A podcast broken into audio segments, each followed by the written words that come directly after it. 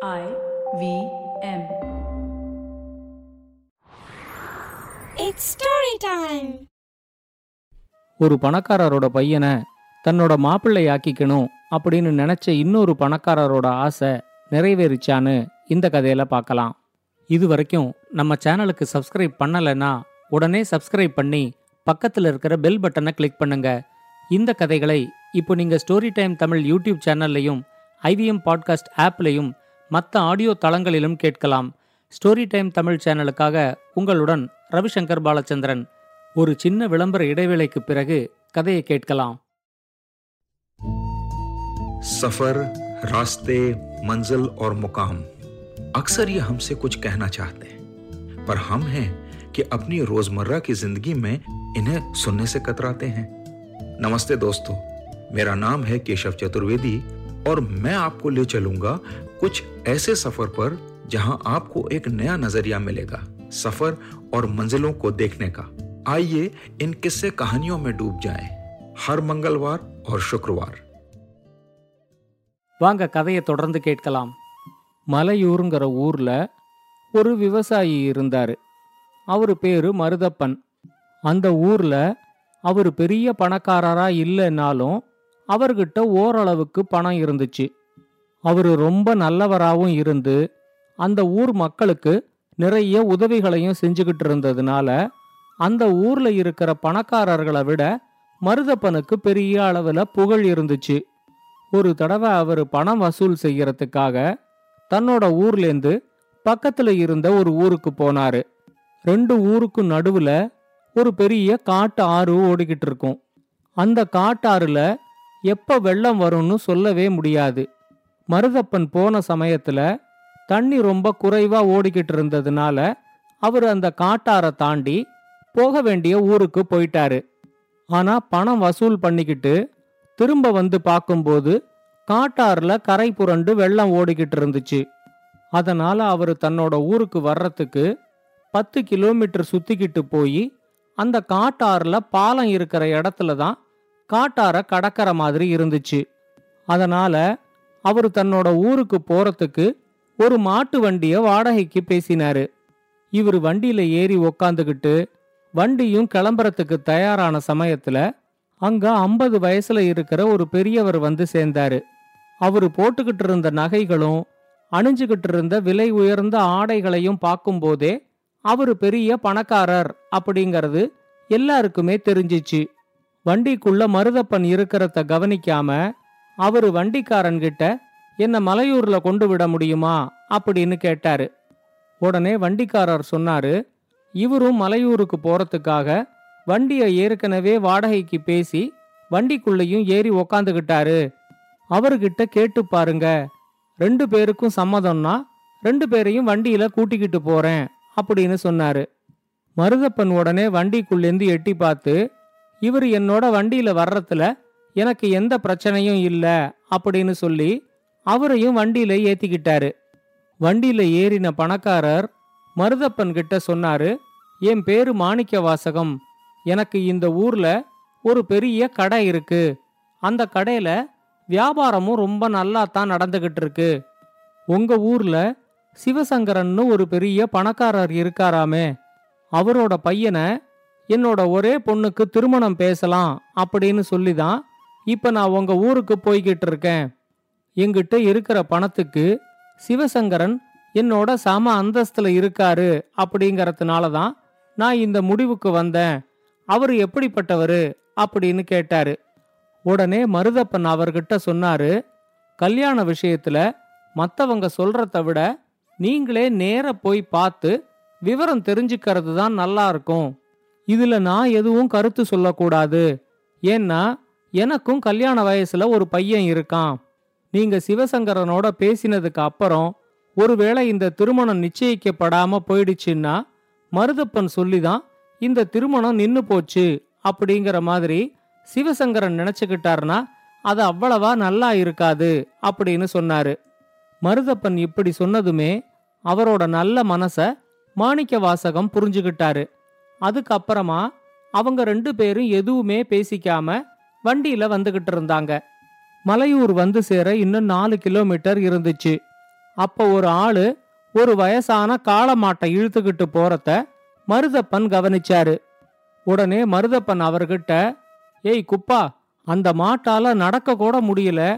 அதை இழுத்துக்கிட்டு நீ எங்க போற? ஏன் அந்த மாட்டை இப்படி சிரமப்படுத்துற? இது சிவசங்கரனுக்கு தெரிஞ்சா என்ன ஆகும்னு தெரியுமா? அப்படின்னு கேட்டாரு.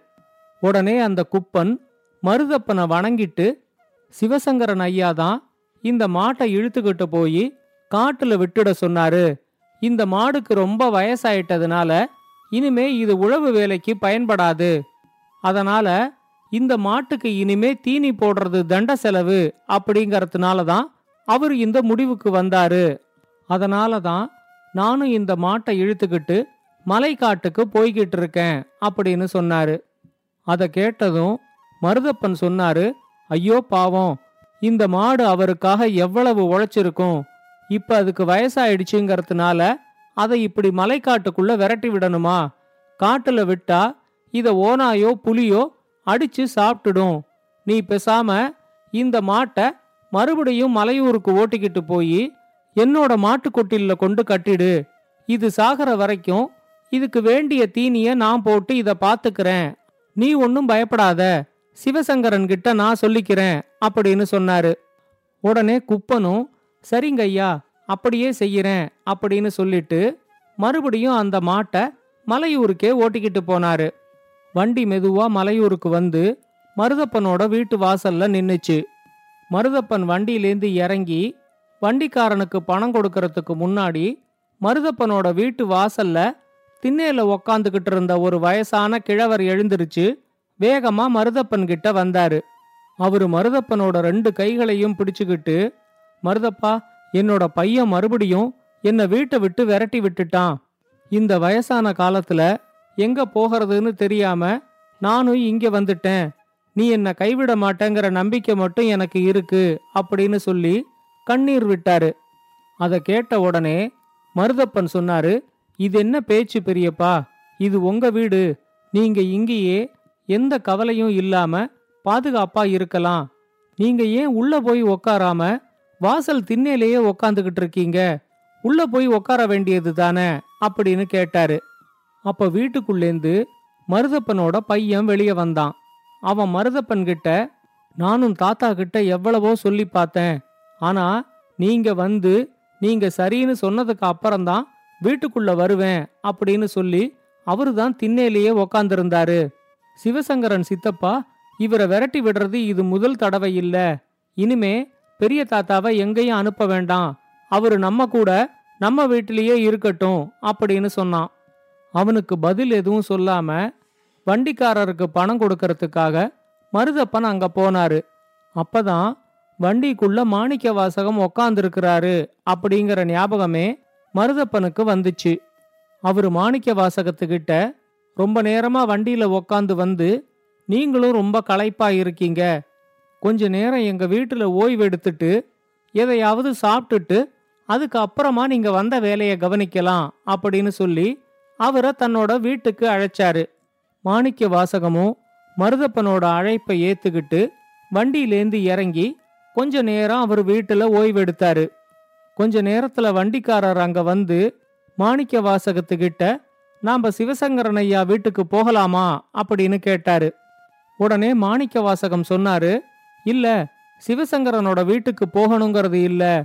என்ன மறுபடியும் என்னோட ஊர்லயே கொண்டு விட்டுடு அப்படின்னு சொன்னாரு. கல்யாணம் பேச வந்துட்டு அதை பேசாம இவர் திரும்ப ஊருக்கு போறேன்னு சொல்றாரே அப்படின்னு மருதப்பன் யோசிச்சுக்கிட்டு இருக்கும்போது மாணிக்க வாசகம் அவர்கிட்ட சொன்னாரு வயசாயிடுச்சுங்கிற காரணத்தினால கிழ மாட்டையும் இந்த கிழவரையும் விரட்டிவிட்ட சிவசங்கரன் வீட்டுல என்னோட பொண்ணு எப்படி நல்லபடியா வாழ முடியும்? அந்த சிவசங்கரன் நல்ல பெரிய பணக்காரரு. எனக்கு சம அந்தஸ்துல இருக்கிறவரு. அப்படிங்கிற ஒரே காரணத்துக்காகத்தான் நான் அவரோட பையனுக்கு என்னோட மகளை திருமணம் பேசுறதுக்காக வீட்டிலேருந்து கிளம்பினேன். ஆனா எவ்வளவு பெரிய பணக்காரனா இருந்தாலும் இரக்க குணமும் தாராள மனப்பான்மையும் இல்லைன்னா அந்த வீட்டுல சம்பந்தம் வச்சுக்கிட்டா நம்ம வீட்டு பொண்ணு அங்க சந்தோஷமா இருக்க மாட்டா. அவர் அளவுக்கு உங்க வீட்டுல பணம் இல்லைன்னாலும் உங்ககிட்ட நல்ல மனசும் இரக்க குணமும் தாராள மனப்பான்மையும் இருக்கு. சிவசங்கரனோட வீட்டுல சம்பந்தம் வச்சுக்கிறத விட இந்த வீட்டுல சம்பந்தம் வச்சுக்கிட்டா என் பொண்ணு சந்தோஷமா இருப்பா அப்படிங்கிற நம்பிக்கை எனக்கு ரொம்ப இருக்கு. உங்களுக்கும் உங்க பையனுக்கும் விருப்பம் இருந்தா இந்த வாரமே இந்த கல்யாணத்தை பேசி முடிச்சிடலாம் அப்படின்னு சொன்னாரு. மருதப்பனுக்கும் அவரோட பையனுக்கும் இந்த திருமணத்துல சம்மதம் அப்படின்னு சொன்னதும் மாணிக்க வாசகம் சொன்னாரு நான் இப்பவே ஊருக்கு போய் இந்த திருமணத்துக்கு வேண்டிய ஏற்பாடுகளை செய்யறேன். கூடிய சீக்கிரம் பொண்ணு பார்க்கற சடங்குக்கும் ஏற்பாடு பண்ணிட்டு நான் உங்களுக்கு தகவல் சொல்றேன் அப்படின்னு சொன்னாரு. இதையெல்லாம் கேட்டுக்கிட்டு இருந்த வண்டிக்காரர் சொன்னாரு ரொம்ப நல்ல முடிவுங்க ஐயா உங்க பொண்ணுக்கு திருமணம் முடிஞ்சதும் நான் தான் என்னோட வண்டியில அவங்கள மருதப்பன் ஐயா வீட்டுல கொண்டு வந்து விடுவேன் அப்படின்னு சொன்னாரு. இந்த கதையை பத்தின உங்களோட கருத்துக்களை ஸ்டோரி டைம் தமிழ் யூடியூப் சேனல்லையும் பாட்காஸ்ட்லையும் பின்னூட்டத்தில் கமெண்ட்ஸா பதிவு பண்ணுங்க. இது மாதிரி பல பாட்காஸ்டுகளை கேட்க ஐவிஎம் பாட்காஸ்ட் டாட் காம் இணையதளத்துக்கு வாங்க. இல்ல ஐவிஎம் பாட்காஸ்ட் ஆப்பை டவுன்லோட் பண்ணுங்க.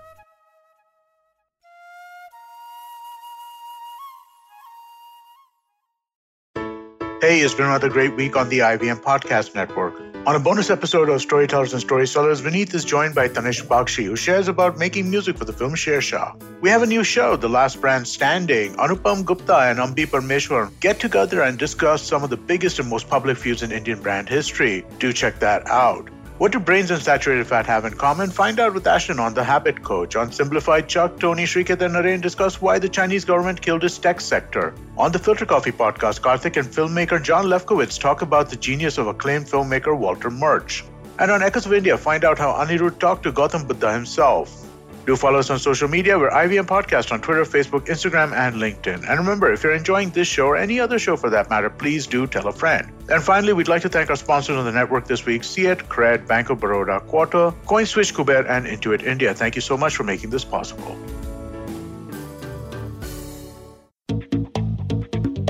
Ever wondered where the business world is headed? How the ways in which we create, market, and sell to consumers will evolve? Or if we'll ever go back to wearing pants while working? For answers to all of this and more, tune into Advertising is Dead with me, Varun Dugirala. Every Tuesday, as I talk to entrepreneurs, leaders, and change makers from across business, media, marketing, and beyond. You can catch all episodes of Advertising is Dead on the IBM Podcast website, app, or wherever you get your podcasts from.